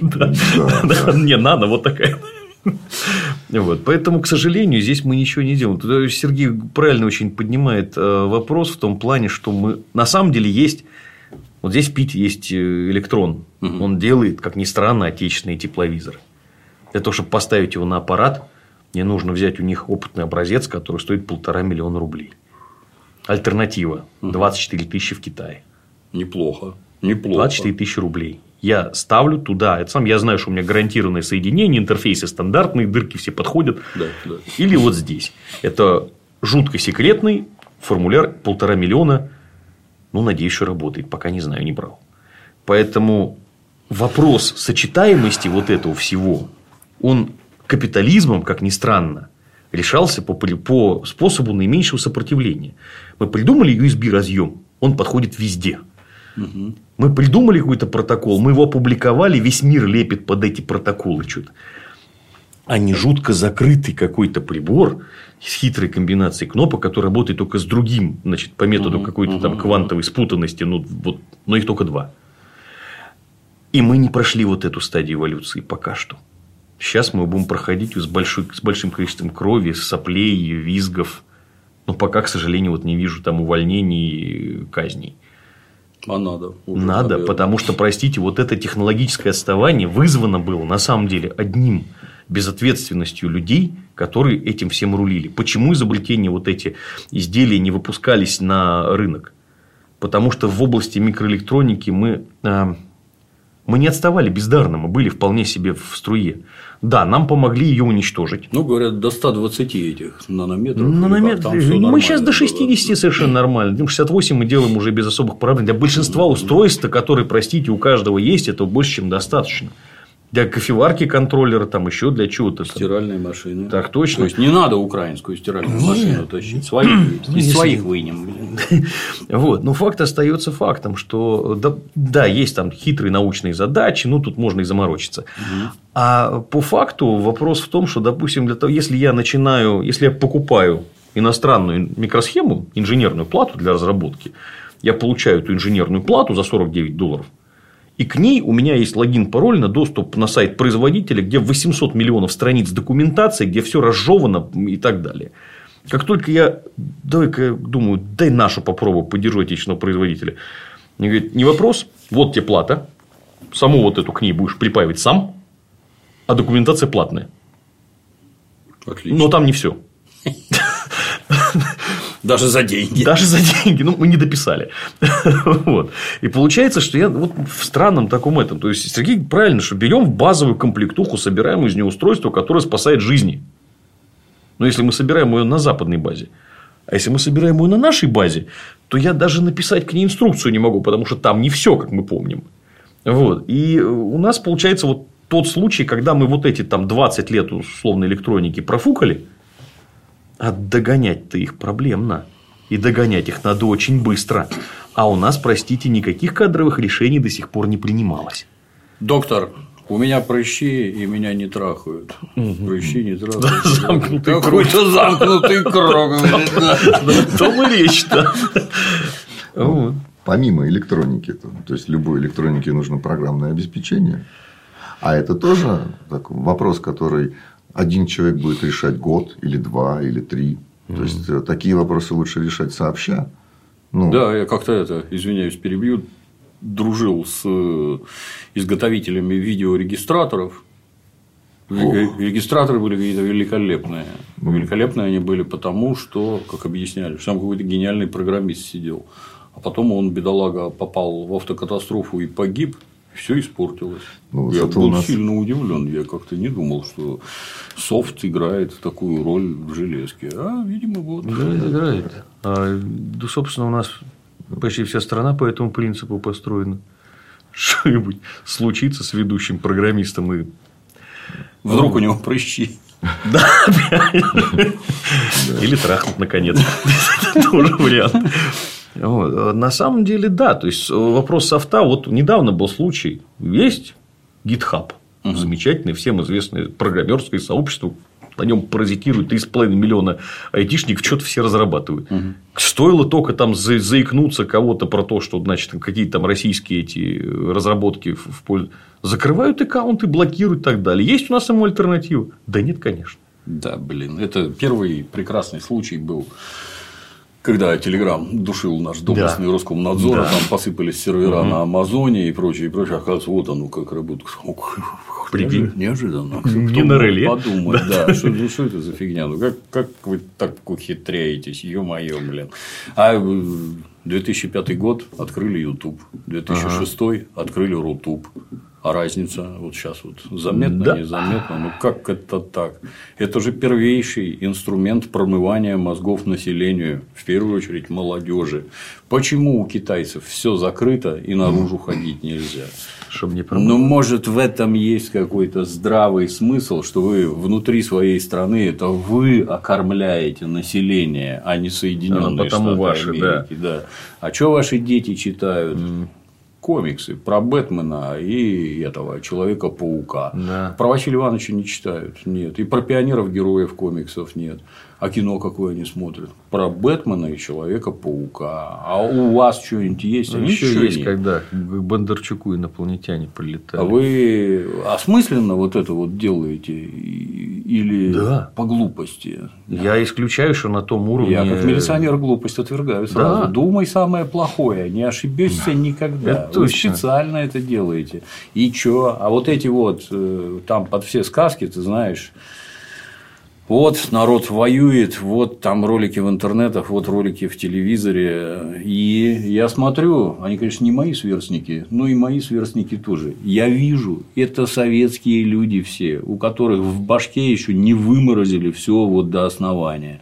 А ваши где, которых вы воспитали? Вон, в Верхнем Ларсе. Вот mm-hmm. это вот все ваши, да, без Это вы их воспитывали. На Бэтменах. Человеками-пауками да. и Бэтменами. Вот вам результат. А кто страну-то родную защищать будет? Да вот, Бэтмен, случись чего Брюс уже. Уиллис придет защищать. Да, да, уже случилось, ё-моё. Да. И что? Как это так? Оно ж везде одинаковое. А люди как-то странно думают. Вот, вот, да, ты знаешь, вот здесь у нас нехорошо, и вот здесь нехорошо. А в армии, значит, вы думаете, все прекрасно. Нет, и там точно так же не всех в детстве во дворах достаточно били. Да. Это серьезнейшее упущение в воспитании мужчин. Да. Я, конечно, не Макаренко, не пистолотцы, но ценность этого я со временем осознал. Ну, куда деваться. Да. Есть хорошие книжки, знаешь, вот про дрессировку животных. Есть такая, неоднократно рассказывал, повторюсь, mm-hmm. есть такая американская авторесса, такая Карен Прайер, а у нее mm-hmm. книжка Не рычите на собаку. Она дрессировщица ага. и рассказывает, как она дрессирует зверей, и тут же это, так сказать, проецирует на мужа и на сына на семью в целом. Не потому, что она тетенька и самая умная, хотя, наверное, ей так кажется, да. Но тем не менее, и там ключевой тезис. Вот есть желтый цыпленок, например, желтый это важно. Можешь научить его бегать по часовой стрелке по кругу или против часовой стрелки по кругу. Вот если не можешь, то тебя к детям подпускать не надо. Вот цыпленок, он же не понимает человеческой ну, речи, даже когда вырастет. Он тупой при этом. Ну, эта птица, она недалекая. А как? А как вот научить? Бить его, ты ему кости сломаешь и убьешь. Бить бесполезно. А есть методы и способы. Вот есть. Ну, так может как-то поинтересоваться, как это работает на самом, так сказать, примитивном поведенческом Чукча уровне. Чукча у нас не читатель. Чукча да. у нас писатель, и, и воспитатель. Везде, да. Да? А потом Бориса Гребенщиковы, Юры Дуди и все остальные актеры Смолениновые, и все по кругу. Блин. Кто их сюда тащил? Кто деньги давал? Кто роли давал? Известно, кто мы. Это все налоги. Это все этот Минкульт. От ТАСС. Вот мы и пришли к культурной войне, которую мы тоже проигрываем. Увы. Да, множество ведь людей мы ее выигрывали, между прочим. Тащит иностранную культуру в наши Я помню, в 2014 году, в 2014 году на переходе между Луганском и станицей Луганской, там стоял блокпост, там сидели наши, так сказать, оппоненты с той стороны и куковали. Периодически они занимались только досмотром местного населения. Работа была скучнейшая. Мы вытащили туда Wi-Fi передатчик, подцепили к нему жесткий диск, закачал туда 17 мгновений весны, там место встречи. Ну, всю Ты разлагал их всячески. Так точно. Так точно. Закладывал бомбы, блин. Правильно. А потом я по логам смотрю, сегодня один, два, три, там количество народу-то с просмотрами. Все, все было хорошо. Мы выигрывали, пока внезапно вот у нас не случилось прозрение, что война-то она была далеко и вообще не наша, и какой там Донбасс. Да. Дальше коврика на площадке. В общем, как всегда, спасение утопающих – дело рук самих утопающих. Будем спасать. А деньги вы куда-нибудь собираете, не собираете? Да. Собираем, конечно. Все, чем можно помочь, собираем. Ну, так и серии, если у людей есть чупат. Я ну, пришлю просто данные на эту самую. Для всех любознательных все ссылки под роликом. И куда посмотреть, и куда на работу пойти, и куда денег сдать. Это все напишем. Вдруг кто хочет Да, помочь. благодарю. Спасибо, парни. Успехов. Спасибо вам. Благодарю.